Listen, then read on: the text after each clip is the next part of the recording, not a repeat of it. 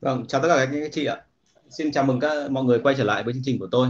À, đây là chương trình tôi làm thường trực từ thứ à, vào thứ hai và thứ năm hàng tuần à, trên à, à kênh YouTube và Facebook cá nhân của tôi. À, và à, à, thường thường là tôi phát từ 9 rưỡi đến 10 rưỡi tối hàng à, vào những cái buổi phát như vậy. Và buổi ngày hôm nay chúng ta đã trải qua đến buổi thứ 57 rồi và đã rất nhiều các câu hỏi thú vị và hay ho được gửi về. Và tôi rất là mong là chúng ta tiếp tục được với cả cái à, à, gọi là cường độ và tần suất đó của chúng ta. À, hôm nay thì à, tôi xin phép được bắt đầu cũng lại như bình thường như là à, các lần trước bằng à, một cái đoạn quảng cáo nhỏ nhỏ về cái lớp học của tôi. À, lớp học của tôi thì được à, thực hiện vào à, từ ngày 7 tháng 7 tới và à, liên quan đến nghề là quản lý bán hàng. Và à, ngoài ra tôi còn hai lớp nữa cũng tiếp theo ngay cái lớp đó đó là về cái kỹ năng bán hàng cho quản lý giúp cho các bạn quản lý là à, biết cách là huấn luyện và uh, chuẩn hóa quy trình cũng như là dạy nhân viên về các cách kỹ thuật khác nhau như là về kỹ thuật uh, chốt đơn hàng, kỹ thuật uh, tạo tình cảm với khách hàng, kỹ thuật uh, xử lý phản đối, uh, kỹ kỹ thuật uh, gọi là chăm sóc khách hàng ở phía đằng sau. Thì tất cả những cái phần đó được dạy trong hai lớp của tôi và một lớp cuối cùng đó là lớp kỹ năng bán hàng dành cho nhân viên.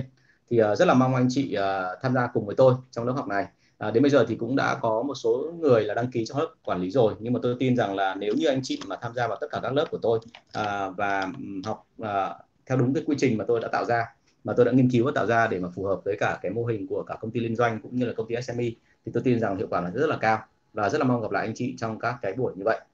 À, vâng à, và nếu có câu hỏi gì mong anh chị liên hệ với cả bạn Thắm. Số điện thoại bạn Thắm tôi để ngay ở trên cái uh, tiêu đề của cái video này và uh, nếu anh chị mà muốn uh, ghi nhớ thì số điện thoại bạn Thắm là 077 576 2194 077 576 2194 vâng uh, và để mà uh, uh, tiếp tục cái chương trình ngày hôm nay thì tôi xin phép vào cái nội dung mà hôm nay tôi uh, đã đưa lên YouTube của tôi. Thực sự là một cái nội dung mà tôi khá là bức xúc bởi vì là buổi sáng ngày hôm nay sau khi mà kết thúc cái lớp học qua Zoom uh, cho một uh, doanh nghiệp ở trong miền Nam thì tôi uh, lên và tôi nhìn thấy đập ngay vào mắt là một cái quảng cáo như vậy và tôi cảm thấy nó vô cùng bức xúc. À, chắc anh chị biết quảng cáo gì rồi đúng không ạ? Thì nó liên quan đến hai khái niệm là KPI và OKR thế thì ờ, ở đây nó có một câu chuyện là vậy thì hai khái niệm đấy nó là cái gì mà tại sao người ta lại cứ hay động đến nó thế? À, trong cái tút ngày hôm nay thì tôi thấy rằng là mọi người nói thẳng luôn là OKR là gọi là gần như kiểu đánh bại được cả KPI thì đấy là một cái mà nói thật luôn tôi nghe xong mà tôi cảm thấy nó vô cùng là thú vị bởi vì tôi chưa từng bao giờ mà lại có thể hình dung ra được là mọi người lại cứ nói về một cái công cụ kiểu như vậy thành ra là tôi xin phép dành cái buổi buổi ngày hôm nay để trao đổi một chút với anh chị về OKR và KPI vậy thì uh, bản thân KPI nó là cái gì? KPI là từ viết tắt của một cái cụm từ có tên là Key Performance Indicator. Và thông thường nó là số nhiều tức là indicators chứ không phải là cái mà à, mà mà số ít. Bởi vì đơn giản là nó là những cái chỉ số ghi ra để mà đánh giá là một cái đội ngũ hoạt động nó có ổn thỏa hay không. Và thông thường nó dựa trên cái gì? Nó dựa trên cái key performance tức là những cái hành động tạo ra kết quả chính của một cái người nhân viên và cái KPI này được áp dụng trong rất nhiều các cái lĩnh vực khác nhau trong kinh doanh. À, và à, theo quan điểm của tôi thì nó xuất phát từ đâu? Nó xuất phát từ cái cuộc cách mạng công nghiệp lần thứ nhất tại Anh. Khi người ta đo đếm các cái hoạt động của người công nhân ở trong nhà máy nhà xưởng và người ta phát hiện ra rằng là nếu mà cứ lặp lại các hoạt động mà chuẩn như vậy thì thông thường là cái hiệu quả nó tăng lên. Thế thì uh, cái nguồn gốc nó xuất xứ như vậy nhưng mà cái hiệu quả của nó thì có nhiều không thì nó hiệu quả rất là nhiều. Bởi vì là à, trong tất cả mọi ngành hiện nay chúng ta đều thấy là KPI được áp dụng nếu anh chị cảm thấy ngạc nhiên thì tôi xin phép dẫn chứng một số ngành. À, ví dụ như thế này. À, chúng ta thấy là trong cái uh, ngành mà về uh, kinh doanh thì không nói rồi sản xuất thì không nói rồi. Ngành sale của tôi thì được áp dụng nó rất là triệt để. Tức là KPI một khi mà đã áp dụng cho ngành sale ấy, thì thông thường mà áp dụng chuẩn thì bao giờ cũng thấy nó mang lại doanh số rất là cao. Và uh, rất nhiều doanh nghiệp mà mà khi mà nhờ tôi tư vấn thì chủ yếu là về phần này. Bởi vì thực ra là cái KPI nếu anh chị nắm được thì thông thường là về sau anh chị nắm được toàn bộ hoạt động của đội sale phía đằng sau. Và không phải hoạt động là theo cái kiểu chỉ có số lượng mà cả về chất lượng nữa. KPI nó là một phần cực kỳ thiết yếu và quan trọng. Tôi có thể nói cả ngay về vấn đề này thậm chí tôi có ý định là sắp tới ở trên zoom này tôi sẽ mở ra một cái hệ thống uh, một cái cái cái cái hội thảo để liên quan đến vấn đề này để anh chị tham gia một cách thoải mái để sau đó chúng ta có thể trao đổi với nhau. Uh, ngoài cái lĩnh vực về sale và kinh doanh thì còn rất nhiều ngành nghề khác mà chúng ta thấy rằng là KPI áp dụng là rất thành công.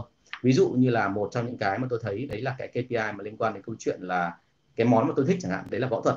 Thì ví dụ như là anh chị thấy ngay là trong võ thuật thì nó uh, các cái vận động viên khi mà lên sàn đấu thì uh, bao giờ cũng thế ở bên cạnh là ảnh của hai hai gọi là đối thủ chuẩn bị vào đấu với nhau ở trong sàn đấu MMA ấy, thì bao giờ cũng có một loạt các cái chỉ số bên cạnh. Chỉ số đấy nó nói về cái gì? Nó nói về cái chuyện chiều cao cân nặng sải tay rồi là cái uh, uh, rồi là cả cái kỹ thuật của anh ấy. Kỹ thuật đấy bao gồm là anh ấy thiện về chân hay là về tay. Anh ấy một phút có thể đấm được bao nhiêu cái anh có thể đá được là trong một trong một trong một một một uh, gọi là trong một ờ, uh, nó thế nào tức là cái cái cái cái độ mà bảo vệ của anh ấy cái độ ờ, nó gọi là gì nhỉ? Phòng vệ của anh ấy trước các cái động tác tấn công của đối thủ. Ví dụ như phòng vệ chống đá chống đấm hay là chống bật nó là khoảng bao nhiêu? Và tất cả những cái đó thì mình thấy ngay là hóa ra là trong những cái môn rất khó lượng hóa như là môn võ thuật mà người ta còn đưa cái đó ra. Đó là còn chưa kể là trong các môn thể thao khác thì người ta thậm chí lượng hóa để mà rèn luyện cái vận động viên thành tích cao ví dụ như họ nói rằng là để mà huấn luyện viên, để mà tạo ra được một cái huấn luyện ờ, một cái vận động viên giỏi, từ lúc mà mà anh ấy chưa biết gì cho đến lúc mà anh trở thành một huấn luyện viên mà à một thành, một vận động viên mà có thể đạt giải vô địch thế giới về tennis chẳng hạn, thì riêng cú service thì anh ta phải tập đến khoảng 10.000 lần thì mới thành phản xạ. Và 10.000 lần như vậy thì phải tập trong suốt cả một khoảng thời gian và không phải chỉ tập mỗi động tác đó. Cho nên là phải rèn luyện, phải tính toán là người ta phải rèn luyện một cái cá nhân như vậy từ lúc khoảng độ 12 13 tuổi. Tức là đúng vào cái lứa tuổi trưởng thành lứa tuổi đúng hơn là dậy thì thì lúc đó thì mới phát huy hết tính năng. Như vậy mình thấy là KPI nó có rất nhiều cái ứng dụng trong thực tế.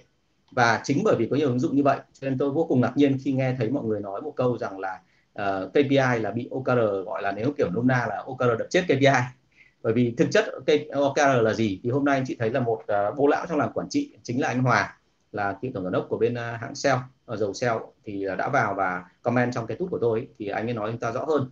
Đấy là thực ra KPI và OKR là cùng một gốc và OKR là họ dựa trên cái KPI để họ đưa ra để mà áp dụng cho những môi trường khác nhau. Thì môi trường khác nhau là như thế nào? OKR là từ viết tắt của một cái cụm từ có tên là Objective Key Result.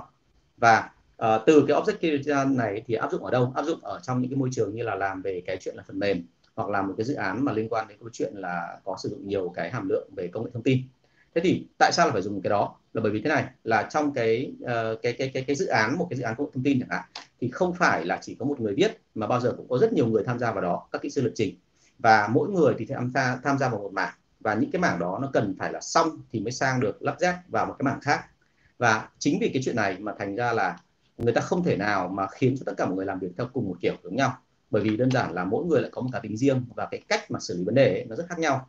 À, chúng ta hãy cứ hình dung ấy, lập trình đó là cái gì? Lập trình là yêu cầu tạo ra một loạt các cái tính năng trong một cái phần mềm hay cho một cái ứng dụng nào đó và trong cái phần mềm ứng dụng đó thì có rất nhiều cái đoạn khác nhau. Và những cái đoạn đấy bọn tôi được gọi là một đoạn cốt thì thông thường đoạn cốt đấy nó giải quyết một vấn đề. Và cái đoạn cốt đó thì thông thường được gọi là coi như một bài toán. Và mỗi người thì lại có cách giải toán riêng, đúng không? Ai bạn học toán thì biết rồi là một đề toán đưa ra thì có rất nhiều cách giải khác nhau. Nhưng cuối cùng miễn làm sao nó giải quyết được vấn đề đó là ok.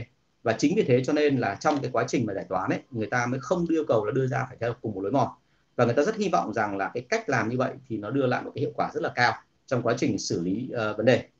Uh, khi mà xử lý một cái cái cái để tạo ra một cái phần mềm nó hiệu quả. Thế thì chính vì cái đó mà thành ra là cái cái phần mềm ấy là nó phần mềm hay là một cái dự án nào đấy mang tính là số hóa thì thường thường nó đi theo cái này. Bởi vì là uh, tất cả các kỹ sư tham gia vào và họ vạch ra được một cái kế hoạch là như vậy trong thời gian khoảng bao lâu thì phải giải quyết được xong cái bài toán ở đoạn này. Và tiếp theo là giải toán ở bài toán ở đoạn kia. Tức là họ cam kết với nhau không phải theo cách làm mà cam kết nhau theo cái kết quả đạt được. Cuối cùng đó nó phải giải quyết được vấn đề gì? Nếu ví dụ như thế này, chẳng hạn như là ông Steve Jobs, khi lần đầu tiên ông tạo ra smartphone thì không có nghĩa là ông là cái người bậc thầy về cái chuyện lập trình. Để ông làm được tất cả mọi cái để tạo ra cái smartphone. Mà thông thường ông sẽ làm một cái đoạn là gì? Ông yêu cầu cái người tạo ra màn hình chẳng hạn. Cái đoạn code thì là một đội riêng để để làm. Và ông yêu cầu là code nó phải thỏa mãn được cái này. Nhưng còn màn hình thì ông sẽ yêu cầu một đội kỹ sư riêng là nghiên cứu về cái đó. Và phải đưa cho ông được một cái vật liệu, một cái một cái công năng tính dụng của màn hình làm sao mà thỏa mãn được cái nhu cầu của ông ấy. Đấy là tạo ra được cái smartphone mà nó vừa thông minh, nó vừa dễ sử dụng và nó khá là bền đúng không ạ? Ai dùng iPhone rồi để biết cái điều này. Thế thì đấy chính là những cái OKR và những cái OKR đó nó mang tính chất là thực sự mà nói nó tác động đến cái chuyện là người ta mong đợi cái kết quả cuối cùng chứ người ta không quan tâm đến quá trình để tạo ra kết quả đó.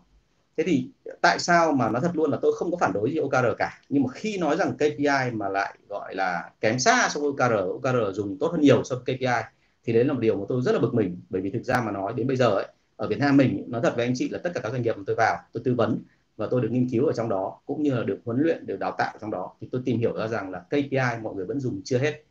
Tức là cái KPI ấy bị hiểu nhầm rất là nhiều. Mọi người cứ cho rằng là KPI nó là của thời kỳ trước cho nên nó dùng theo kiểu rất là thô bỉ nó không được nhanh nó không phù hợp với thời hiện đại. Trong khi thực tế mà nói nếu dùng KPI ấy, thì anh chị quản lý được cả về số lượng lẫn chất lượng của công việc của một người làm việc. Và vì thế cho nên là cái mà tôi muốn nói ở đây rằng là cái KPI nếu mà chúng ta cứ nghĩ rằng là nó cổ cho nên nó không hiệu quả thì điều đấy chứng tỏ là bạn chưa làm làm chưa đến nơi đến chốn tại vì có rất nhiều doanh nghiệp, thậm chí còn nói với tôi một câu là OKR là bởi vì là em chỉ cần áp dụng cái đó xong thì thông thường là thành công, bởi vì là đội ngũ của em không quan tâm đến quá trình làm việc, em chỉ quan tâm đến kết quả cuối cùng nhưng mà từ những kinh nghiệm mà cá nhân của tôi, trong cả cái chuyện tái cấu trúc một số doanh nghiệp, lẫn cả chuyện tư vấn, đào tạo, thì tôi phát hiện ra như thế này, là nếu như mà chúng ta không quan tâm đến quá trình làm việc, thì ở Việt Nam mình, chúng ta sẽ khó mà có kết quả như ý tức là nếu chúng ta chỉ dựa vào OKR không, thì thường thường là cái đội ngũ của chúng ta chúng ta không quan tâm đến quá trình để tạo ra OKR đúng không? Mà chúng ta chỉ quan tâm đến chuyện kết quả cuối cùng thôi. Thì thông thường ấy, vì cái yếu tố đến bây giờ là người lao động Việt Nam mình vẫn rất kém về tính kỷ luật, thì thường thường là mình không đạt và đó chính là lý do tại sao mà thực ra trong thực tế thì tôi thấy rằng là KPI nó vẫn còn nguyên giá trị. Bởi vì khi áp dụng KPI bọn tôi yêu cầu là phải có một sự tuân thủ rất là nghiêm ngặt, tức là phải có kỷ luật đi kèm, chứ không phải là chúng ta cứ thích là chúng ta làm, mà chúng ta phải làm nó hết sức nghiêm túc và đó chính là lý do tại sao mà OKR với cả KPI thì tôi luôn nói là gì? Hai cái đó nó không có tội gì cả. Nó chỉ là hai công cụ áp dụng trong hai môi trường khác nhau. Nhưng quan trọng hơn là nếu như anh chị mà dùng OKR thì rất dễ là anh chị bị lâm vào tình trạng là anh chị bị mông lung. Mông lung là sao? Đến lúc mà nó hoàn thành rồi và nó không ra kết quả thì anh chị mới kiểm soát lại. Và kiểm soát lại thì quy trình đã qua mất rồi. Còn với KPI thì anh chị hãy nhớ rằng là nó giúp chúng ta là kiểm soát được cái việc mà chúng ta làm hàng ngày từ quy trình cho đến kết quả cuối cùng. Đó, thành ra là về bản chất thì tôi nói thật luôn là tôi không có mâu thuẫn gì với tác giả cả, nhưng mà thực sự khi tôi nhìn một cái quảng cáo như vậy tôi cảm thấy nó rất là có vấn đề, đúng không? Đây chẳng hạn như Alex Dương hỏi là phù hợp KPI không KR đây đúng không? Bởi vì thực ra mà nói là tôi không có phản đối khi nếu chúng ta trong tương lai áp dụng được OKR nhưng quả thực là tôi thấy rằng một vấn đề rất là lớn là người Việt Nam mình thì cái tâm lý mà thích những cái mới, nó đôi khi nó lại lấn lướt và người ta hay nghĩ về cái mới nó giống như là một cái thứ gì đó, nó giống rất là cao siêu tuyệt vời, thậm chí là đang có một hiện tượng nhé và cái này rất là nguy hiểm là chúng ta đang tôn giáo hóa tất cả những cái khái niệm mới mà của phương Tây đang áp dụng. Tức là mình cứ thấy là ở phương Tây nói đến cái đó, mình nghĩ rằng là nó tốt, thì ngay lập tức là mình biến nó thành ra một thứ là gọi là thay thế tất cả mọi thứ mà bây giờ giờ mình đang làm, bất kể là nó có đúng hay không. Và mình cứ gọi đi theo nó giống như con tiêu thân và mình cho rằng là nó là nhất, nó là thắng tất cả mọi thứ còn lại. Thì thực ra cái đấy theo quan điểm của tôi là nó không đúng. Cho nên là ở đây là chúng ta nên lưu ý là phải phải phải tính toán về cái phần này, bởi vì KPI nó là KPI OKR nó là OKR và mỗi cái nó có cái hay riêng. Nhưng hãy nhớ là khi nào bạn dùng được những cái công cụ nó chuẩn chỉnh và dùng hết sức của nó thì nó mới phát huy tác dụng. Còn nếu mà chúng ta chưa có gì cả mà cứ đòi OKR trong khi kỷ luật nó không có thì thông thường ấy là theo cái quan điểm của tôi thì tôi thấy là nó không hiệu quả. À, thế thì uh, rất nhiều doanh nghiệp là bây giờ đang ở tình trạng mông lung. Thậm chí trong cái comment uh, trong youtube mà uh, sáng nay tôi có đăng thì anh chị thấy ngay có nhiều bạn thậm chí còn comment một câu là bạn hình như bạn Jenny Phương thì phải. Bạn còn nói một câu rằng là ở bên bạn ấy là dùng cái thử áp dụng cái OKR xong rồi sau quay đi của lại, cuối cùng lại phải quay lại KPI bởi vì thực ra OKR nó là một cái thứ mà mình khẳng định với nhau là cái đích nó đến là như thế. Nhưng mà nếu chúng ta làm việc mà chưa có quy trình, chúng ta làm việc nó chưa nhiệt tình, chưa có kỷ luật, thì thông thường là KPI nó sẽ dễ hơn rất là nhiều. Còn nếu áp dụng OKR thì mình lại hơi mông lung. Đấy là quan điểm của tôi. Được chưa và cho đến bây giờ thì tôi thấy vẫn là cái như vậy. Chứ còn thì tôi nhắc lại luôn là tôi nhìn mọi thứ theo kiểu khoa học. Và đến bây giờ, và tôi nhìn theo những cái thực tế, những cái thống kê, thì thấy rằng vấn đề nó là như thế rồi cảm ơn anh chị rất là nhiều. Thì đấy là quan điểm của tôi về vấn đề mà sáng nay tôi có viết một bài. À, bây giờ mình sẽ quay trở lại câu chọn các câu hỏi của mình ạ. Vâng. Ở trên uh, Facebook. Uh, ở trên Facebook thì bạn định nghĩa có đưa ra một câu là như này. Là uh, cái uh, KPI giúp tìm ra giải giải pháp để giải quyết vấn đề tốt hơn nhiều so với ở OKR đúng không thầy? À, nó không có cái nào hơn cả em ạ. Quan điểm của anh đưa ra là hai cái nó giống nhau nhưng mà như anh nói ở trên ấy, cái KPI thì thường anh hay dễ thích dùng hơn. Bởi vì một là nó khá là đơn giản và thứ hai nó kiểm soát luôn cả từ cái quy trình, kiểm soát luôn cả số lượng và chất lượng. Đó, thành ra là anh không hiểu làm sao mọi người lại có một cái cái cái cái gọi là một cái lý luận đưa ra là rằng là là KPI không quản lý được uh, cái chất lượng mà KPI chỉ kiểm soát số lượng thôi thì không phải. Cái KPI mà nghiên cứu sâu và làm đúng nó là con số thống kê và con số thống kê thì thông thường là người ta kiểm qua kiểm tra qua hàng ngàn mẫu thì người ta sẽ thấy rằng là nó đúng tức là người ta đưa ra được một cái thống kê là cứ như vậy làm như vậy theo cái kiểu như thế thì là nó chuẩn thì tức là nó sẽ lặp có cái khả năng là trong tương lai mình lặp lại cái đó thành công nó nó tốt hơn chứ còn OKR thì anh hay thấy rằng là nó mong đợi một cái kết quả cuối cùng. Nhưng mà nếu như mà đối với cả tính cách người Việt Nam mình bây giờ thì anh cảm thấy nó chưa phù hợp, bởi vì nó thiếu hoàn toàn cái phần kỷ luật. Mà ở trong đội sale hay là trong tất cả đội, mọi người thấy rằng là một trong những cái điều dở nhất của người Việt Nam mình đấy là kỷ luật nó không cao. Đấy là quan điểm của anh. Rồi. Và Alex Dương có nói là OKR nếu có quy trình sẽ không ổn định như KPI Ok thì uh, mỗi người có một cái trải nghiệm riêng nhưng mà quả thực đến bây giờ tôi chưa nhìn thấy một cái công ty nào mà trong cái lĩnh vực mà tôi tất nhiên là tôi không phải là bao quát hết mọi lĩnh vực mà tôi thấy rằng là cái cái lĩnh vực mà của tôi đang làm thì thực ra KPI ấy là nếu mà chúng ta áp dụng thì nó rất là thành công. Vì thế cho nên là thực ra là đối với đội sale và đối với làm kinh doanh thì thực ra là cái KPI nó có thể giải quyết được rất nhiều vấn đề chỉ có một cái là anh chị dùng nó đến đâu thôi. Còn uh, đừng đổ tội cho nó là bởi vì nó là công cụ cũ thành ra là nó không hiệu quả. Thực tế nó không phải như vậy. Vâng bạn Minh Phạm ở trên Facebook có hỏi một câu là à, khách hàng lạnh lùng không thèm nói câu nào. Khi em hỏi nhìn đi hướng khác thì nên làm gì? Tiếp tục cuộc nói chuyện. À, em thử hai ba lần em nhé. Và câu chuyện đưa ra là anh đã từng viết một bài liên quan đến cái chuyện này. Bởi vì một khi họ nhìn đi hướng khác thì có hai kiểu. Một là họ tỏ ra lạnh lùng thôi. Nhưng trường hợp thứ hai đôi khi chính là họ thử test xem là mình có dày dạn hay không. Thì lúc đó ấy, em có thể vui vẻ nói chuyện với người ta và em thử tiếp tục hai ba lần. Thường thường là theo cái cách gọi là đặt câu hỏi. Hoặc là em nói thẳng về vấn đề người ta. Hoặc là em gọi là thậm chí tiến lại gần người ta để tác động với người ta bằng cái thậm chí bằng những cái động tác tay. Đúng không ạ? Động tác tay hoặc là đưa người ta uống cốc nước chẳng hạn. Thì tất cả những cái đó để xem xem người ta có phản ứng không. Hai ba lần như vậy mà không ăn thua thì mình nên dừng. Bởi vì đôi khi có một số khách hàng ấy họ theo cái kiểu hơi quá quát quá quát là sao? Tức là họ nghĩ rằng là họ là bề trên họ hơn hẳn chúng ta. Cho nên là họ không thèm trao đổi với chúng ta thì lúc đấy mình có quyền để dừng. À, sáng nay tôi cũng vừa nói một câu chuyện như vậy tức là liên tục có một cái như thế này là các bạn hay hỏi tôi là vậy thì khách hàng ép mình thì đến đoạn nào thì mình dừng thì tôi hay nói một câu là đôi khi với những sản phẩm cao cấp mà những sản phẩm đặc biệt không phải là cái kiểu hàng tiêu dùng, thì chúng ta nên thể hiện ra ngày quan điểm của chúng ta. Đấy là chúng ta không ngại gì trong cái chuyện mà tương tác với họ theo cái cách gọi là cũng lạnh lùng giống như họ. Thì chỉ có cách đó thôi thì mình mới có thể vượt qua được cái rào cản của họ. Tức là mình thể hiện ra ngoài là mình có đẳng cấp, mình có gọi là cái cái cái giá trị của mình. Còn nếu họ không chấp nhận cái đó, hai ba lần rồi thử rồi mà không ăn thua thì mình nên dừng. Ok không ạ? Quan điểm là như thế nhá. Thành ra là đừng có nghĩ rằng là mình cứ phải xuống xe vọng cổ mãi với người ta nên có một cái giới hạn nhất định. Rồi bạn Kenny Bùi hỏi trên Facebook ạ em đang có mấy nguồn hàng khác nhau? Vậy nên tham gia vào ngành hàng đang cạnh tranh mạnh lãi thấp hay ngành hàng ít cạnh tranh thì em thấy bọn đấy lãi cao? À, nó tùy theo năng lực bán hàng của em.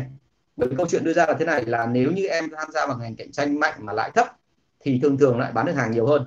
Còn nếu mà chúng ta cứ nghĩ rằng là cạnh tranh mạnh mà lãi mà mà mà lãi thấp mà không bán được hàng thì không đúng đâu mà cạnh tranh mạnh ở đây tức là sao? Vì bán được hàng mới cạnh tranh. Và vì bán được hàng cạnh tranh mạnh cho nên là thông thường mình vào đấy thì nếu mình làm đúng nhá, nếu mình làm đúng cách, tức là lặp lại được đúng cái thành công của những người khác đi trước, thì thông thường là mình sẽ bán được hàng.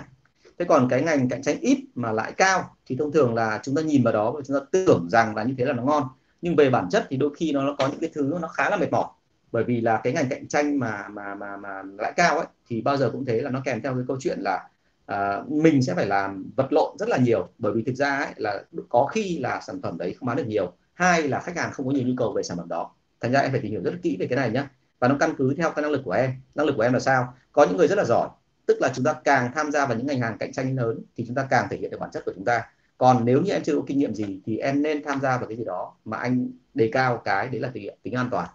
Nếu mà chúng ta không biết cái gì cả mà chúng ta cứ tham gia vào ngay từ đầu và mình chưa gì mình đã cứ muốn là mình đến đầu thị trường thì nó sẽ khó đúng không? Vì thế cho nên là chúng ta hãy tham gia từ từ và chọn cách nào đấy để làm sao an toàn nhất. An toàn ở đây là sao? An toàn nhất là về cái phần vốn của em. An toàn thứ hai là liên quan đến câu chuyện là cả tinh thần của em nữa.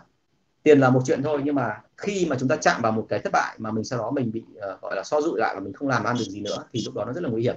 Bản thân anh đã từng va vào tình trạng như thế rồi và anh phải tự tìm cách để anh quẫy đạp đủ mọi cách để anh vượt qua thì uh, anh nghĩ rằng là chúng ta không nên là là là tìm cách là thử thách nhau theo kiểu như vậy mà nên có cách nào đấy cho nó hiệu quả hơn. Chứ còn nếu mà cứ cố làm theo kiểu đấy rồi là cứ cố là làm cái gì đó thật là khó. Theo cái cách của của một số người mình bây giờ là rất hay thích thể hiện ra ngoài là mình giỏi bằng cách là làm cái khó thì anh nghĩ là nó nó chưa chắc đã là hay. Nhá. Thì đấy là một đấy là cái câu trả lời của anh. Thank you mọi người rất là nhiều. Trong lúc đội các câu hỏi tiếp theo ở trên youtube có câu hỏi nào không ạ? Rồi chưa có đúng không thì uh, tôi xin phép là sang cái câu hỏi mà tôi đã chuẩn bị sẵn ở đây tức là những câu hỏi mọi người gửi về cho tôi. Câu hỏi này câu hỏi số 472 như em làm spa và đi lên từ nghề hiện giờ sale cũng chính là kỹ thuật viên. Vậy anh chị cho em hỏi anh chị ờ, ok rồi. À, đó có phải hạn chế đối với nhân sự kỹ thuật mới vào làm việc không ạ? Và có nhất thiết phải hiểu sâu về kỹ thuật thì mới chốt được dịch vụ cho khách hàng không ạ? À, anh nghĩ là không có hạn chế gì cả bởi vì nếu mà các bạn sale giỏi thì thực ra nó cũng không có chuyện gì lắm. Thế nhưng mà câu chuyện đưa ra ở đây là gì? Như em nói rằng là à, cái cái cái việc mà À, bán hàng ấy của kỹ thuật thì à bán hàng về spa có nhất thiết là phải hiểu sâu về kỹ thuật không thì anh, quan điểm của anh là không phải. Bởi vì phần lớn là như này, khách hàng ấy cũng là cái người mà không phải trong nghề. Thành ra là khách hàng ấy, họ không yêu cầu về một cái trình độ mà nghề phải quá cao, đúng không ạ? Không phải là ngồi tranh luận với nhau xem là ông nào giỏi hơn, ông nào tốt hơn. Thế cho nên là cái việc của mình ở đây đưa ra là đôi khi mình phải tính xem là cái cái cái việc của, là là là là hàm lượng chất xám về kỹ thuật đấy khoảng bao nhiêu là vừa, chứ không nhất thiết là mình phải quá cao nhé quan điểm của anh là thực ra là nên tuyển một người mà về sale học một chút về kỹ thuật thì hay hơn là là tuyển một người kỹ thuật viên sau đó dạy về sale. Bởi vì thực ra là cái phần mà kỹ thuật thì nó sẽ hàm lượng nó không phải quá cao. Rồi trên uh, YouTube thì có một bạn ngát ra câu hỏi như này uh, khách xưng tao mày với mình thì nên nói lịch sự với họ không ạ? Nó tùy em ạ. Bởi vì thực ra nó này đôi khi cái chữ tao mày đấy không có nghĩa là nó nặng lời. Tao mày đây đôi khi có nghĩa lại là thân. Càng đặc biệt là những anh chị nào mà lớn tuổi những anh chị nào mà thuộc thế hệ trước ấy, thế hệ khoảng độ bảy mấy hoặc sáu mấy ấy, ngay cả ngày xưa bố anh cũng rất là bực mình khi mà anh nói chuyện với cả bạn bè anh qua điện thoại là xưng tao mày. Bởi vì các cụ ngày xưa thì cái thời mà trước nữa khoảng độ sinh năm à, bốn mấy năm ấy thì các cụ hay ngồi nghĩ rằng là cái à, các cụ hay nghĩ rằng là cái cái cái cái, cái xưng tao mày là nó bất lịch sự hay phải gọi là bạn với tớ đúng không? Nhưng mà cái thời của tôi thì bắt đầu là nó hơi hơi bựa đi một tí rồi thành ra là đã là thân rồi thì phải gọi nhau là tao mày. Thành ra khi mà đã gọi nhau là tao mày rồi thì chưa chắc nó có đó có ý nghĩa là là nặng nề lời mà đôi khi nó chỉ là một cái sự thân thiết thôi thế còn trường hợp mà họ hay thích xưng hô theo cái kiểu nó hơi mang tính chất là nặng lời thêm một tí, theo cái kiểu là đấy là phong cách của họ. Ví dụ như là họ là ở trong cái môi trường làm việc của họ, môi trường sinh sống của họ, vốn dĩ họ đã nói năng kiểu đấy rồi, thì chúng ta cũng lại lại nên là suy nghĩ xem là mình có nên nói chuyện với họ như thế hay không. Nhưng nói tóm lại là người Việt Nam mình, đặc biệt là người Bắc, thì có cái, nó gọi là tôn ti trật tự nhất định, thành ra xưng hô nó phải chuẩn, đúng không? Người miền Bắc thì cầu kỳ cái này hơn người miền Nam và người, người miền Tây thì tôi nghĩ là miền Nam hoặc miền Trung ấy, thì có thể là nó thoải mái hơn một tí. Nhưng bao giờ cũng thế là kiểu gì kiểu người lớn tuổi thì cũng nên được tôn trọng. Cho nên chúng ta nên xưng hô làm sao cho nó vừa phải. Ok? Bắt đầu có nhiều câu hỏi rồi ạ. Tôi xin phép trả lời trả lời nhanh nhá. Không thì không kịp. Đang sắm thêm ờ, đèn rồi nhưng nó chưa về mạnh thái ơi. Bởi vì là đèn livestream thì anh đã thử các kiểu rồi. Nó khổ cho anh vô cùng chẳng lẽ lúc nào đấy anh chụp cả cái cái dàn đèn của anh lên anh ngồi đây anh nhìn thấy anh toát cả mối hột đây này mà vẫn chưa ăn thua là vẫn cứ bị xám xám xanh xanh chắc là do anh thôi. Vâng các câu hỏi lên nhiều quá. Mọi người chịu khó là là là là, là đợi tôi một chút nhé tôi đang sẽ cố gắng trả lời nhưng mà câu hỏi lên, lên nhiều quá.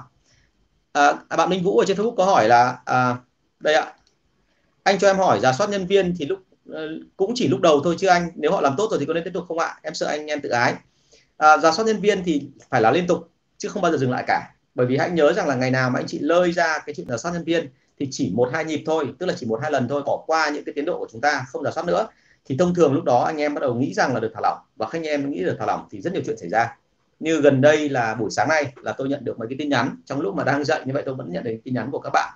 Bạn nhắn về bạn than phiền về cái chuyện là nhân viên của bạn ấy nó quá là tệ. Tức là những người mà founder cùng với bạn ấy nhưng cuối cùng là đi sau lưng và ăn cắp khuyến mại thì cái chuyện đấy là là phải nói thật luôn là trách người phải trách ta. Tức là nhân viên đã tệ là một chuyện thôi, nhưng mà một trong những cái thứ mà dở nhất đấy là ông chủ à, hay bà chủ quá quen quá tin nhân viên và vì tin nhân viên không trách. Và khi đã không trách rồi thì rất dễ xảy ra cái chuyện là mọi người sau đó dễ ẩu.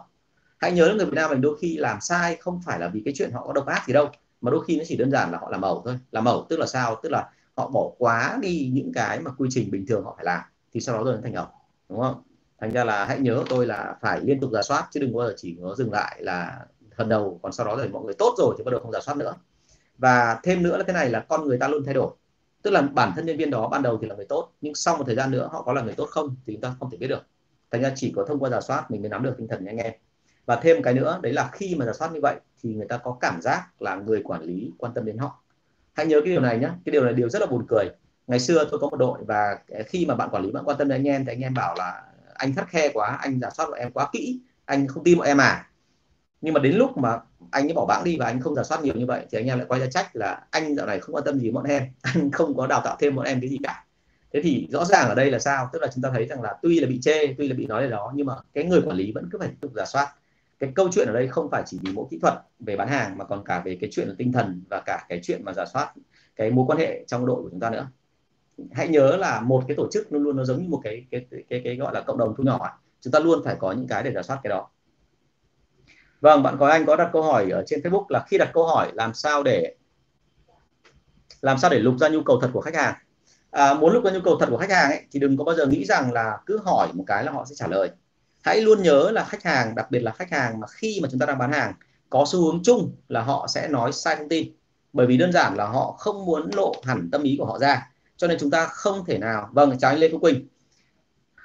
Xếp trăm quá hôm nào cũng lên này à, chúng ta không thể nào mà chắc chắn rằng là cái thông tin họ đưa chúng ta là đúng. Vì thế cho nên mình phải làm một cái động tác thôi là mình phải hỏi làm sao mà từ xa đến gần và sau đó liên tục check lại thông tin.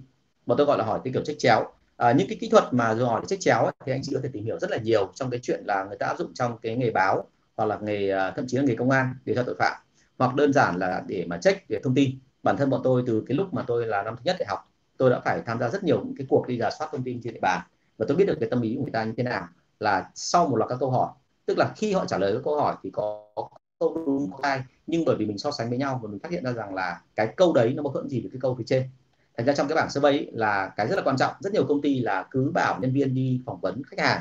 Nhưng nếu mà chúng ta không có chiến thuật trong chuyện đặt câu hỏi khi survey thì mình sẽ không lấy được cái tâm lý thật của họ. Và khi không lấy được tâm lý thật của họ thì rõ ràng thôi là mình cũng sẽ không ra đưa ra được cái sản phẩm mà phù hợp với nhu cầu của họ. Và lúc đó thì thực ra mà chúng ta bán hàng ấy thì chúng ta lại tạo ra một cái sản phẩm mà chưa chắc khách hàng đã thích đúng không? Thì lúc lúc mà ra ngoài thị trường mình mới thấy hóa ra là nó lệch hết cả nó không đúng là những cái mình hình dung. Và đừng có nghĩ là cái chuyện này đơn giản nhé. Tại vì thực ra ngay cả những hãng lớn như là hãng của bọn tôi ngày xưa làm ấy, cũng đã từng gặp trường hợp đó như vậy. Tức là mọi người cứ đưa ra một cái ý tưởng nhưng ý tưởng đó về sau là hỏng. Hỏng vì đơn giản là khi mà đi survey là không kiểm tra kỹ và không ra được cái thực sự cái tâm lý phía đằng sau nó là cái gì. Vâng cảm ơn bạn Lương Văn Nghĩa thế như anh em uh, bên sale success system được thầy Long giới thiệu hay sao đúng không? Rồi tôi thấy khá nhiều người follow tôi. Cảm ơn uh, uh, các bạn cảm ơn thầy Long nhé nhiều bọn em rất là nhiều. À, bạn Nguyên Hoài Nguyễn ạ. Thầy ơi cho em hỏi KPI có nên sử dụng yếu tố định lượng như doanh số hay kết hợp các yếu tố định tính nữa? Nếu có thì sử dụng yếu tố định tính một cách khách quan nhất. Như thế nào đúng không? Em cảm ơn rồi. À, KPI thì thực ra ban đầu nó sử dụng yếu tố định lượng định lượng là sao? Tức là ví dụ như là um, chúng ta có tạo ra được cái gọi là cái cái cái cái ví dụ như số đơn hàng. Trên 10 người thì là đấy là bao nhiêu bao nhiêu đơn hàng bán được? Ví dụ như anh gặp 10 khách hàng anh chốt được một đơn hay là hai đơn thì đấy là những cái về định lượng. Thế nhưng mà còn định tính sau này thì nó đưa ra câu chuyện như này là à, ví dụ như anh gặp khách hàng thì anh có biết gì về người ta hay không? Và anh biết bao nhiêu thông tin? Đúng chưa thì những cái thông tin kiểu như vậy thì càng ngày nó càng giúp chúng ta thấy rằng là cái mối quan hệ của khách hàng và chúng ta đang tốt dần lên thì chính bởi vì cái mối quan hệ tốt dần lên như vậy thì đấy chính là đánh giá định tính, chứ không phải định lượng. Đúng chưa bởi vì mối quan hệ giữa hai người nó là cái rất là vô hình, không thể đo đếm được. Nhưng mà chúng ta đưa ra những cái quy luật và mình phát hiện ra rằng là quy luật đấy nó thể hiện cái định tính, thể hiện cái chất lượng. Thì đấy chính là KPI phản ánh cái định tính. Ok không? Như vậy là trong KPI có vô dàn nhiều cái phải tính đến, nhưng mà một trong những cái thứ mà mọi người rất hay là hiểu nhầm, đấy là KPI mọi người cứ nghĩ là để đánh về số lượng thôi thì ra không phải. Nó đánh cả về số lượng, nó cả chất lượng nữa và cái chất lượng mà bọn tôi làm ấy, sau một thời gian mà khi nghiên cứu xong bọn tôi phát hiện ra rằng là cái đấy là chuẩn rồi mà áp dụng ấy, thì nó thật với anh chị là chỉ có tăng thôi không bao giờ giảm. Bởi vì là hãy nhớ một điểm là khi áp dụng KPI có một cái rất buồn cười là đôi khi đội sale người ta không cần hiểu là KPI đấy để nói về cái gì. Họ biết là KPI đấy là như thế nhưng họ không biết là tại sao là phải áp dụng như vậy. Họ chỉ biết là công ty yêu cầu họ làm thôi và khi họ làm như thế họ cứ thấy rằng là công ty bảo làm thì mình cứ làm đi. Thì khi họ làm và họ tăng được KPI lên thì thông thường trong quá trình đó là kỹ năng của họ tốt hơn có rất nhiều công ty cứ suốt ngày bảo là gì ạ? Nhân viên phải kỹ năng phải tốt hơn, rồi là đào tạo, đạo đức, rồi huấn luyện, rồi thổi tinh thần. Nhưng mà cái thổi tinh thần đấy đôi khi nó lại không hiệu quả, bởi vì lúc thổi thì tinh thần họ lên. Còn lúc mà không thổi thì tinh thần họ đi xuống. Bởi vì nghề sale tôi đã nói với anh chị rồi là đôi khi rất cô đơn. Và khi cô đơn như vậy xong ấy, thì anh em cảm thấy rằng là thôi, làm cái gì nó dễ. Và anh em không muốn nhớ đâu. Và bởi vì anh em không muốn nhớ, cho nên là cái KPI đôi khi nó lại chuẩn chỉnh hơn. Bởi vì anh em biết rằng là cứ làm theo cái đó là hiển nhiên doanh số nó sẽ tăng. Và có thử doanh số có tăng không? Doanh số tăng thật tại sao? Bởi vì đơn giản là cái đấy đã thống kê hàng nghìn lần rồi. Chứ cái thống kê đấy nó không phải là cái thứ mà hôm qua bọn tôi mới tính. Đúng chưa thành ra anh chị lưu ý của tôi là cái KPI ấy, nó có rất nhiều ứng dụng. Rồi thank you em rất là nhiều. Hỏi rất đúng vào cái chủ đề ngày hôm nay anh đã nói ngay từ đầu. Rồi ạ bạn cho Nguyễn ạ. Quản lý sale đứng hoàn toàn về phía ông chủ chèn ép đội sale. Em rất bức xúc em muốn làm cho anh ấy hiểu là cần phải đứng với phía bọn em thì nên làm gì hả thầy? À, thực ra mà nói là thế này là theo một cái nghĩa nào đó thì quản lý đứng ở phía ông chủ là cũng đúng chứ không phải là sai. Bởi vì thực ra là quản lý là một cái cánh tay nối dài của các ông chủ. Nhưng về khía cạnh nào đó thì quản lý là cái lớp trung gian là giúp cho đội nhân viên ở dưới đưa những cái kiến nghị và đưa những cái thông tin lên trên đưa những cái phản hồi đưa những cái bức xúc lên trên mà giúp cho ông chủ không cảm thấy là bị xúc động một cách quá đáng. Tức là theo kiểu là giữ lễ đúng không ạ? Em đưa lên cái yêu cầu của uh, của của của của uh, anh em ở dưới nhưng mà nó lại không bị theo cái kiểu gọi là mất dạy hay là kiểu gọi là thiếu lễ độ. Thế thì uh, tại sao phải có cái đó? Bởi vì đơn giản là ở Việt Nam mình ấy, tuy là có công đoàn anh chị biết rồi đúng không? Nhưng công đoàn có hoạt động không thì anh chị cũng lại càng biết đúng không? Đặc biệt là công ty tư nhân thì thực ra là cái chuyện đấy thì nó rất là khó. Thành ra thông thường trong cái đội ngũ của chúng ta là cái tầng lớp ở giữa chính là các bạn quản lý. Thông thường phải làm cái cầu nối giữa ông chủ và nhân viên và họ trở thành một cái tầng lớp là gì hỗ trợ cho nhân viên, diễn đạt được cái quan điểm của mình đối với ông chủ. Thế cho nên là nếu mà đứng hoàn toàn ở phía ai thì anh nghĩ là không nên, đúng không? Mà thực ra nó là một cái vị trí trung dung ở giữa. Trung dung là sao? Tức là họ phải là cái người mà nối giữa hai cái đối tượng mà rất hay có mâu thuẫn với nhau nếu mà không biết cách tương tác với nhau. Đấy là ông chủ và nhân viên. Và họ sẽ có thể xoa dịu cũng như là họ có thể giúp cho hai người là đạt đến những cái thỏa thuận nhất định. Thế cho nên là chúng ta không nên là quá bức xúc. Mà anh nghĩ là em nên là thông qua cái người quản lý để phản hồi lại với ông chủ và à, nếu như một người quản lý nào đó mà đứng thiên hẳn về một bên thì thực ra đấy lại là cái tai họa cho công ty. Bởi vì nếu mà đứng hẳn về phía phía ông chủ thì như vậy là anh ta chỉ biết ép thôi anh ta không biết cách dung hòa. Còn nếu mà đứng hẳn về phía nhân viên thì thường thường anh ta lại sẽ làm trái luật bởi vì ông chủ là người đưa ra luật. Cho nên câu chuyện đưa ra ở đây là nó lên là 50 50 và vì thế tôi mới nói rằng là để mà lên được là giám đốc bán hàng ấy thì anh chị thấy là phải trải qua vị trí quản lý và quản lý không hề dễ dàng thế nào. Quản lý là trên đe dưới búa luôn luôn ở trong tình trạng là sẽ bị rất nhiều chiều bị ép cho nên chúng ta phải làm sao phải thật là khéo. Và với cái này thì các anh chị giám đốc của công ty thì cũng phải tìm hiểu và cũng phải làm sao giúp cho tạo ra một cái sự thông cảm đối với người quản lý. Bởi vì đôi khi người quản lý họ rất là khổ. Uh, rất là khó.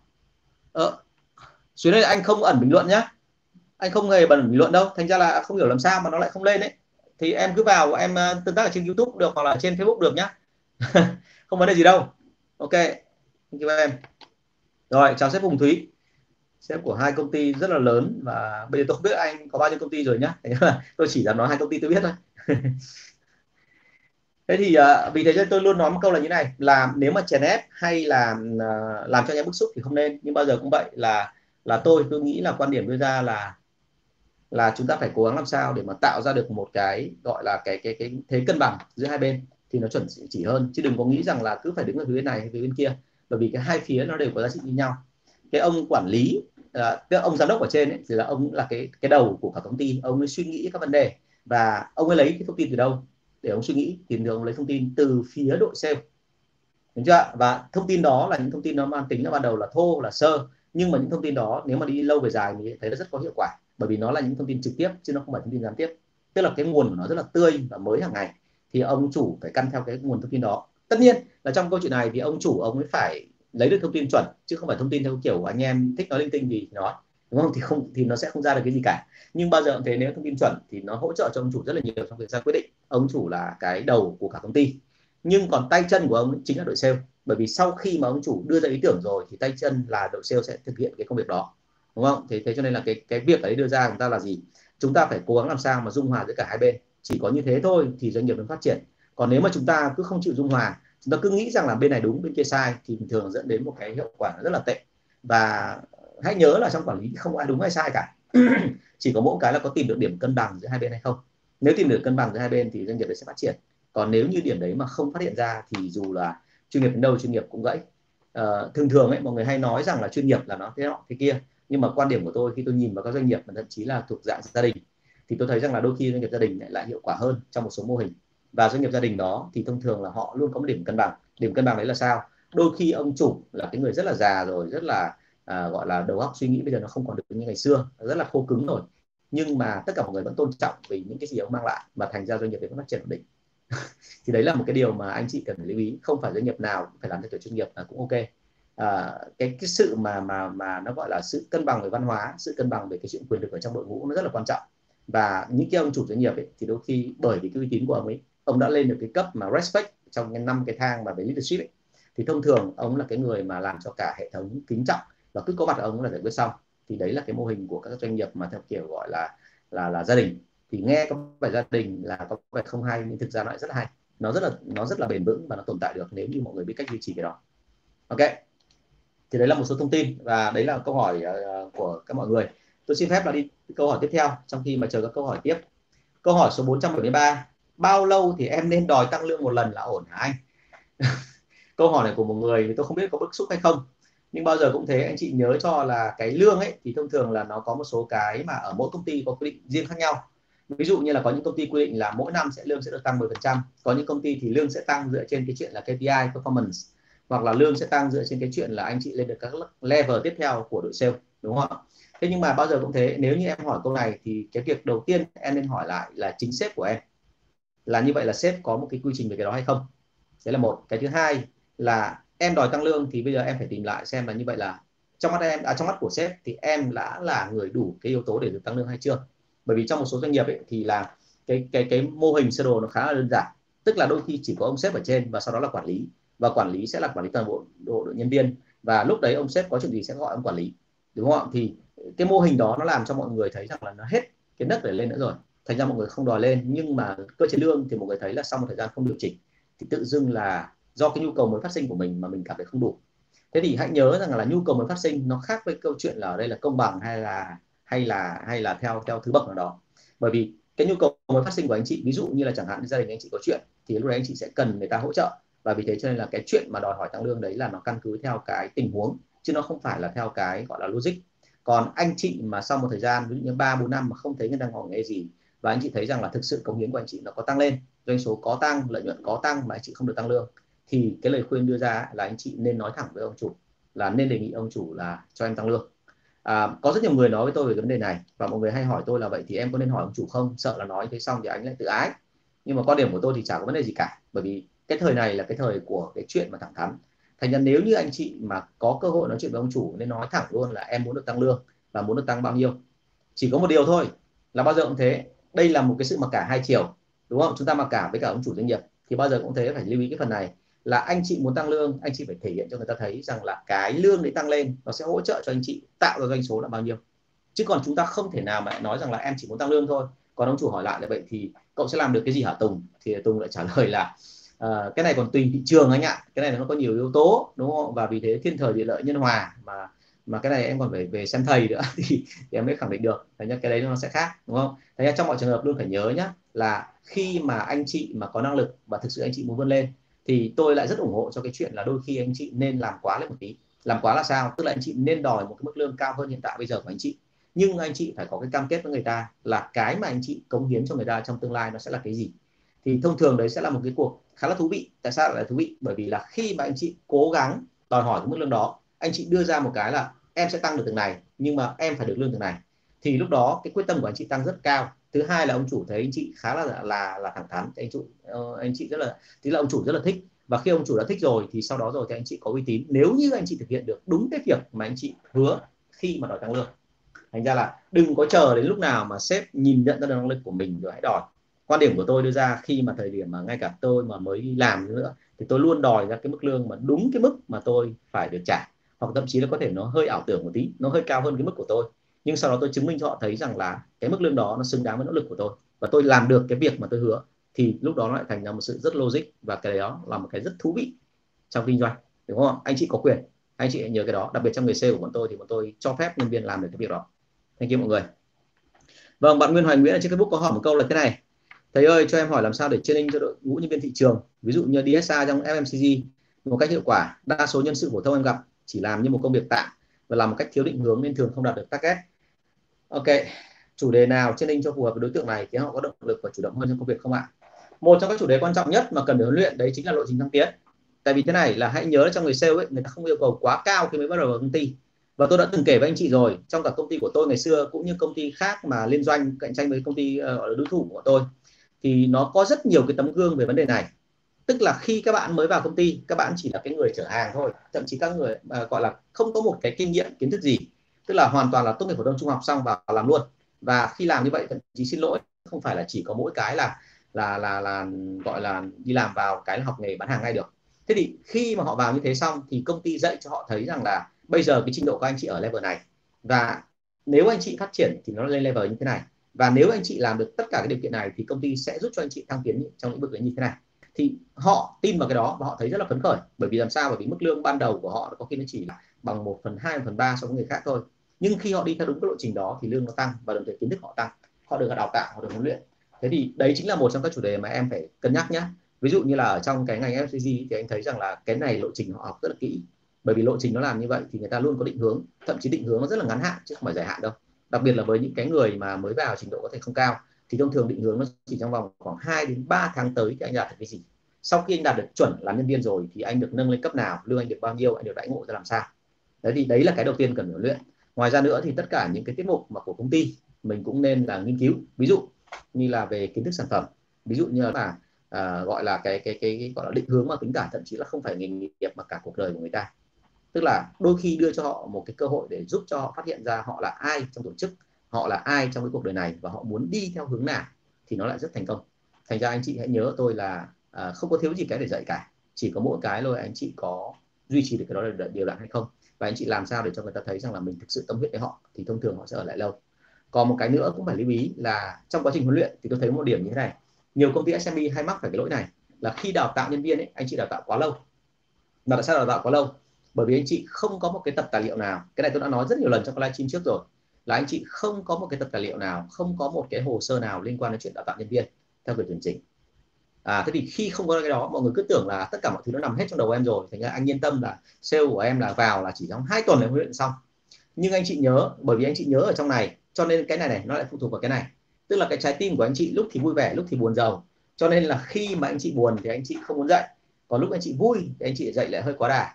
Và thế là cuối cùng là nó theo cảm hứng tức là nhân viên không được đào tạo, huấn luyện theo một kiểu có quy trình. Thì cái thời gian học rất là mất công. Và học xong rồi, tức là trong quá trình học đó từ hiện đang học mà, họ không làm được. Họ làm rất là ẩu, họ làm đúng không phải ẩu mà họ làm chưa đủ trình độ để làm. Thành ra là cái cái cái kết quả đạt được nó không cao. Thành ra khi họ làm như thế thì họ cảm thấy rất là buồn chán, họ muốn học. Và khi họ học như thế, anh chị lại mất thời gian. Một người mà học một cái kiến thức sản phẩm, kiến thức về bán hàng trong một công ty mất đến ba, bốn tháng trời, thì sau ba, bốn tháng xong thì họ bắt đầu chán đúng không? Đến lúc họ làm được cái đó rồi thì họ cảm thấy là thời gian công sức cuối cùng là bởi vì mình mất thời gian vào học cái này mà thành ra lương mình không được tăng. Đúng không? Mình không làm được tập trung vào công việc của mình cho nên lương mình không tăng. Thế là cuối cùng là chỉ vì một tài liệu đấy mà anh chị sẽ mất một nhân viên. Đúng không? Thành ra là nguyên tắc đưa ra là nên tập hợp lại để làm sao cho nó chuẩn chỉnh, để khiến cho cái thời gian huấn luyện nhân viên là ngắn nhất có thể. Thông thường từ một hai tuần thôi. Kể cả những sản phẩm nó phức tạp, thì anh chị cố gắng làm sao mà huấn luyện những cái thứ mà nó mang tính chất là cơ bản trước đã khi họ làm được rồi ngon lành rồi họ kiếm được tiền rồi họ phấn khởi lên thì lúc đó dạy họ nó lại rất là nhanh. Thế thì uh, hãy nhớ là dạy làm sao để cho nó có thời gian vừa phải đừng có dạy quá nhiều. À, vì dạy quá nhiều thì anh chị sẽ cảm thấy là nó nó nó nó sẽ bị rất nhiều vấn đề bởi vì là người ta sẽ cảm thấy là bị ngờ và người ta cũng cảm thấy là cái công ty này mà học nhiều như thế thì không hiểu về sau mình có tồn tại được không bởi vì nó phức tạp quá đúng không? Rồi anh Nguyễn Hùng vào một cái đã gây căng đan rồi đã chưa gì đã hỏi câu này rồi giám đốc công ty thông báo phải cống hiến từ 5 năm trở lên mới lên vị trí mới thì làm sao hả thầy ơi? Nếu mà ở đây mà giám đốc nào mà tuyên bố như vậy thì tôi nói thật luôn là bạn ấy có lẽ là cũng hơi hơi, hơi gọi là kiên trì quá đúng không? Có thể là đấy chính là cái người mà mà gọi là tập ruột của của ông tổng giám đốc thì mới có thể ở lại 5 năm như vậy. Chứ còn nếu mà 5 năm như vậy cống hiến xong mà mà thứ hai là ngay cả cái chữ cống hiến ấy cống hiến là cống hiến cái gì? Đúng không ạ? Rất nhiều doanh nghiệp vào. Tôi nói thật luôn nhé anh chị phải chú ý cái phần này. Một cái người nhân viên vào công ty của anh chị anh chị nói là cống hiến. Vậy thì cống hiến cái gì? Đúng chưa không phải cống hiến có nghĩa là bây giờ ờ, tớ, bảo cậu nhé cậu về cậu phải gọi là gì ạ? Hôm nay là ờ, là tớ có việc bận tớ phải đi nhậu với mấy thằng bạn cho nên cậu về cậu chăm thằng con tớ cái. Đúng không? Hôm sau là nhà tớ đang có cái cửa nó bị hỏng cậu đấy cậu sửa tớ cái. Đấy là cống hiến thì không phải đâu nhé cái cống hiến đấy ngày xưa thôi và tôi nói thật luôn là trong môi trường nhà nước ấy, thì may ra. Chứ còn môi trường thương mại bây giờ môi trường tự nhiên gọi là công ty tư nhân bây giờ mà anh chị làm thế là không ai đi theo anh chị cả. Cho nên hãy nhớ tôi là các đây đây là một cái người quản lý cấp trung họ đang than phiền về cái vấn đề ở đây. đúng không ạ? Đây là câu hỏi nhưng tôi hiểu đây là câu tăng phiền đúng không? Vì thế cho nên là sao? Hãy nhớ rằng là phải vạch ra lộ trình rõ ràng, chứ đừng có đưa ra theo kiểu công hiến chung chung. Công hiến chung chung thì tức là ở đấy là người ta sẽ không biết là lúc nào người ta được lên. Và khi mà người ta được lên thì người ta cũng không hiểu là như vậy là đấy là họ được lên là do mồ hôi, nước mắt họ đổ ra, hay là do cái năng lực của họ lên được rồi, hay là đơn giản là bởi vì anh ấy quý mình. Đúng chưa ạ? Thì cái đấy nó không đúng đâu. Mà bây giờ tất cả mọi thứ nó đều quy thành tiền hết, quy thành rõ ràng hết, chứ không phải là nó còn chung chung như ngày xưa à thế thì lưu ý của tôi cái phần này mà đừng có để cho 5 năm nhé anh hùng đưa ra vấn đề rất là chuẩn đấy. Rồi ạ, ở đây à, ở trên YouTube bạn một bạn có hỏi là thế này hiện tại công ty của em đang trong giai đoạn phát triển độ bao phủ hàng vẫn thấp nhưng đúng thời điểm nắng nóng công ty lại đưa đội sale thực hiện PL là 6% tức là cái plan và cái uh, cái cái cái cái profit và loss đúng không? 6% một là tăng số hai là giảm nhân sự. Theo anh như vậy ok không? Thực ra mà nói là ok không ấy thì anh phải căn cứ theo tình hình hoạt động thực sự hiện tại của em chứ còn ngay cả giai đoạn phát triển bao phủ hàng ấy, thì hãy nhớ một điểm như này là giai đoạn đầu tiên thường thường cái base nó rất là thấp, cho nên tốc độ tăng trưởng thì nó lại rất là nhanh. Đúng chưa ví dụ như là doanh số của công ty anh mới bắt đầu là 200 triệu, thì bảo anh là tăng mỗi tháng là 30 phần trăm thì tăng khá là dễ. Vì sao? Bởi mỗi tháng thực ra anh chỉ tăng có 60 triệu doanh số thêm nữa thôi. Mà trong cái thị trường ở ở Hà Nội chẳng hạn, là nếu như anh tính ra là bao phủ hết thì nó phải là 10 tỷ. Thành ra cái đoạn đầu tiên 200 triệu tăng thành 260 triệu nó lại rất là ngắn, nó không khó. Đúng không? Thế thì ở đây có một câu chuyện như này là cái tỷ lệ mà PL là khoảng 6% thì em phải nhớ một cái là uh, ở đây là xếp căn cứ theo cái gì? Em có quyền hỏi lại cái này nhé bởi vì tôi luôn nói với anh chị là như này cái KPI nó rất là hay. Tức là khi mà mình hỏi sếp là như vậy anh căn cứ theo cái nào mà anh biết được cái đó thì đấy chính là cái KPI KPI là sao? Tức là cái đo đếm được trên thị trường ấy cái các con số thống kê ấy, xem là như vậy năng lực thị trường nó là bao nhiêu đối thủ cạnh tranh như thế nào rồi là trong tầng lớp của mình đội ngũ của mình họ đang làm cái gì năng lực của họ đến đâu họ so với đối thủ cạnh tranh có bằng được hay không, thì tất cả những cái đó mình phải đưa ra bàn cân hết. Và khi em hỏi tất cả con số đó, thì mới có may chăng là em có thể tranh luận được với sếp. Được chưa may chăng thì em mới tranh luận được với sếp. Bởi vì nếu như em không tranh luận với sếp theo kiểu đó mà em tranh luận theo kiểu là cảm tính cảm tính tức là em cảm thấy là cái này không đúng, cảm thấy cái kia là không đúng thì sếp cũng sẽ không nghe đâu. Em phải căn theo con số, bởi vì tất cả mọi thứ là con số là nó không nói dối người ta. Thành ra đấy là lý do tại sao mà thêm một yếu tố nữa, tôi rất thích KPI bởi vì một khi đã căn theo KPI rồi thì thường rất ít khi lệch lệch. Chỉ có mỗi một cái điều đáng tiếc là đôi khi KPI mọi người đặt khá là hài hước. Giống như trong cái buổi hôm nay anh chị thấy là trong cái cái bài của tôi ấy, có một số bạn đoạn comment ấy bạn nói đùa thôi. Chứ còn KPI lại còn liên quan đến câu chuyện là cái người mà có tinh thần nỗ lực thì cái nỗ lực đấy đo theo kiểu gì? Anh chị không đo được đúng không ạ? Tất nhiên là có cách để đo đấy nhưng mà vấn đề là chính là anh chị phải làm sao mà lượng hóa nó ra chứ không phải anh chị nói theo kiểu chung chung là nỗ lực.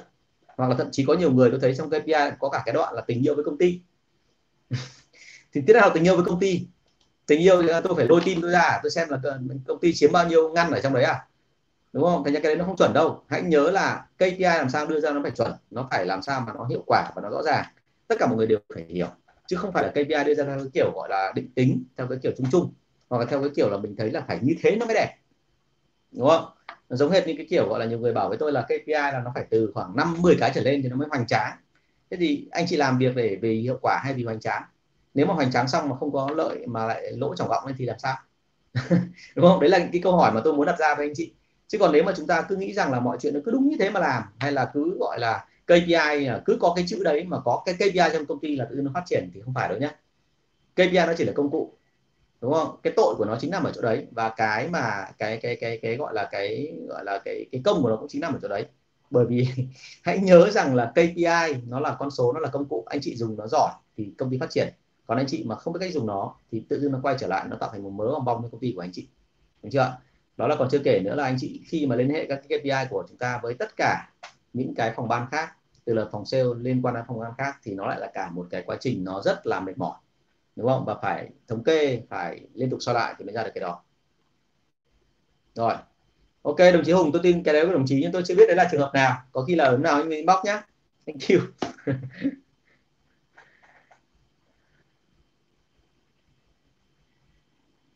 rồi và ở đây nếu mà sếp đưa ra cái gọi là cái cái cái cái nó gọi là gì tối hậu thư là một là tăng hai là giảm nhân sự thì tôi nghĩ là cũng hơi quá rồi. Cố gắng làm sao để mà đưa ra cái gì đó nó chung dung ở giữa. Chứ còn thực ra mà nói rằng là nếu mà làm với nhau thì ờ, tại vì ngày xưa tôi cũng đã từng chén đinh chặt sắt rồi tôi biết đâm ra là uh, cái lời khuyên đưa ra là chúng ta không nên nên nên, nên gọi là đưa ra quá. Ví dụ như kể cả trong bối cảnh mà sale dễ tuyển chẳng hạn thì kể cả sếp nói như vậy anh em sẽ mất tinh thần đúng không? Bởi vì anh em có cảm giác là hình như đây là giống như kiểu là lật hết lại và không coi là cái gì cả. Bây giờ coi như là không có tình cảm gì nữa. Thì nó không đúng đâu. Thành ra nguyên tắc đưa ra là chúng ta nên để lại một chút bởi vì người Việt Nam mình là 100 cái lý mà một tí cái tình. Ok. Vâng. À, chúng ta sang câu hỏi số 474 công ty đang khó khăn em có nên hạ lương thưởng của nhân viên xuống không anh? Đây chắc là ông sếp hỏi đúng không?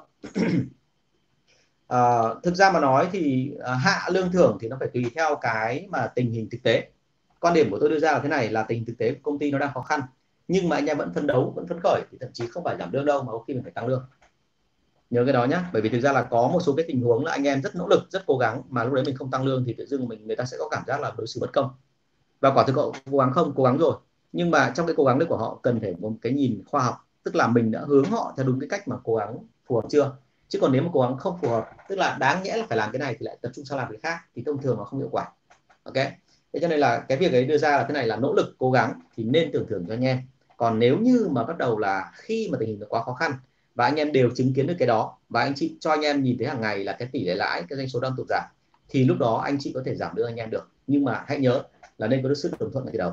Còn tránh cái trường hợp là cứ giảm xong bắt đầu là cuối cùng là giải thích gọn, gọn thao lòn ở cuối tháng là bởi vì đơn giản là kỳ này nó khó đúng không? Kỳ này nó khó cho nên anh phải giảm. Thì tôi nghĩ là cái đấy không nên. Ờ, tôi cũng đã hai ba lần phải giảm lương của nhân viên bởi vì cái cái cái cái việc của tôi là nó có một số trường hợp là nó khá là phức tạp. Thành ra là khi mà tôi lâm vào tình trạng đó thì tôi phải nói trước để cho anh em thông cảm sau đó tôi mới giảm. Được chưa còn uh, hãy nhớ là cái mà lương thì cái gọi là cái value của nó tức là cái giá trị về tiền của nó đôi khi không quan trọng bằng cái chuyện là cái cách mà anh chị trả đúng không? Thà là anh chị trả thấp nhưng mà anh chị thể hiện sự tôn trọng người lao động thì vẫn hơn là anh chị trả cao nhưng mà cái thái độ của anh chị không tôn trọng người lao động thì thông thường là nó rất không hay. Đúng chưa? Ở Việt Nam mình thì đấy 100 cái lý hoặc một tí cái tình cái đấy rất là quan trọng.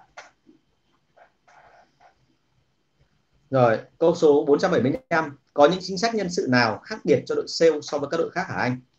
À, có vô vàn nhiều chính sách nhân sự mà đội sale khác biệt với đội khác. Trong đấy có một cái nổi bật đấy là cái đầu tiên nhé khẳng định luôn đấy là khi mà đội sale mà có thành tích thì chúng ta phải nghiên cứu đến cái chuyện là thăng cấp vượt chức cho anh ta tại sao thăng cấp vật chức bởi vì thế này là tôi không nói đến cái kiểu sale mà cái kiểu tháng thứ nhất là doanh số 1 tỷ tháng thứ hai doanh số 100 triệu tháng thứ ba doanh số lại thành 10 tỷ nhá. Bởi vì đôi khi những cái người đó ấy, họ doanh số cứ trồi sụt như vậy là bởi vì đơn giản là họ gặp may. Có lúc họ không gặp may có lúc họ gặp may. Gặp may là sao? Gặp mấy ông đại gia ông mua cho một đơn hàng to thế là cuối cùng doanh số đủ cho cả năm. Đúng không? Đến năm đến tháng sau thì không gặp được cái ông nào như thế nữa. Gặp toàn mấy ông nông dân thôi không có tiền thì cuối cùng là không đạt được chỉ tiêu. Thì cái đấy tôi không nói nhé mà cái mà tôi muốn nói đây là như này là nếu như mà anh ấy có thành tích vượt trội mặc dù anh chỉ là nhân viên rất bình thường thôi nhưng mà thực sự năng lực của anh có. Có thể là cái kiến thức của anh không có quá nhiều nhưng mà cái mà khả năng của anh rất là cao đặc biệt là hợp với nghề bán hàng. Anh chốt đơn hàng rất là nhanh và toàn bộ cái nền tảng của anh nó phình to rất là mạnh. Đã từng có trong đội của tôi ấy, là thậm chí là một cái giám sát bán hàng ở tỉnh. Mà khi về Hà Nội cảm thấy choáng với cả một số nhân viên mà gỡ bán lẻ của bọn tôi. Tại sao lại thế? Bởi vì nhân viên bán lẻ của bọn tôi khi họ chiến đấu ấy, thì cái hiệu suất nó cao hơn hẳn so với cả quản lý ở tỉnh. Đôi khi một cái điều rất đơn giản thôi là không phải bởi vì là cái trình độ người đấy cao hơn mà chỉ bởi vì rất buồn cười là cái khó thì nó cái khôn. Tức là ở Hà Nội, do cái điều kiện kinh doanh nó khó khăn hơn, thành ra nhân viên được rèn luyện nhiều hơn và vì thế họ làm khá hơn cái quản lý ở cấp tỉnh. Thì chỉ một cái đó thôi mà rõ ràng là về sau bọn tôi phải ngay lập tức là thăng vượt cấp cậu lên. Bởi vì nếu như không thăng vượt cấp, cái người làm nhân viên sale đó thì rõ ràng họ sẽ bỏ đi bởi vì họ cảm thấy là không được tôn trọng. Đúng không? Thế cho nên đấy là một trong những cái và trong hiển nhiên thôi là khi mà thăng như vậy thì nó có cái chính sách về lương. Tức là đôi khi lương ở đây là vượt cấp, đúng không? Vươn vượt cấp cao hơn hẳn. Và đây cũng chính là một cái mà mình có gọi là, là đấy chính một trong các chính sách nhân sự nhá. Và thứ hai chính sách nhân sự của đội sale ấy thì đôi khi nó còn do cái này nữa. Đấy là do cái bối cảnh ở trong đội sale nó xảy ra. Tức là trong một đội sale bây giờ tự dưng lại xảy ra một trường hợp là có một tình huống đột biến là có một anh trưởng phòng và có một anh phó phòng. Nhưng mà anh trưởng phòng phó phòng không hiểu làm sao mà cùng lúc là rủ nhau nghỉ. Và công ty đang phát triển rất là mạnh như vậy thì bây giờ cái đà nó không dừng được. Tức là bắt buộc phải có người lo việc. Thì lúc đó giám đốc tuyển người không được không kịp. Và thực ra là cái cái thời gian mà mà để mà huấn luyện người ta thì sợ lâu quá. Thì bây giờ chỉ có một cách thôi là phải đẩy một cái người từ dưới lên. Và chấp nhận là cậu chưa đủ trình độ làm quản lý nhưng mà cậu có uy tín với anh em thế là đẩy lên ngay lập tức và đẩy lên xong cái thì sau một thời gian hai ba tháng thì huấn luyện cậu ấy cấp tập giống như là uh, Nguyễn Huệ ngày xưa huấn luyện đội tinh binh ấy. đấy từ những cái người mà thanh niên gọi chưa biết gì mà nông thôn 18 tuổi mà chỉ sau khoảng mấy tháng bên cạnh ông ấy đều thể thành chiến binh chiến tướng cả thì đấy đấy là cái dạng huấn luyện đặc biệt và đấy là chính sách nhân sự đặc biệt. Tức là đôi khi chưa đủ trình độ cũng phải nâng lên để cho anh em an lòng. Bởi vì nếu như đội ngũ ở dưới họ thấy rằng không có ai làm chủ tướng cả thì họ có cảm giác là hình như công ty này sắp sửa có chuyện đúng không? Nên chính sách nhân sự của đội sale là như thế. Và à, hãy nhớ là ở những công ty lớn ấy, thì người ta luôn coi đội sale là một cái đội tiền trạm hay đúng hơn là một đội ở tiền tuyến.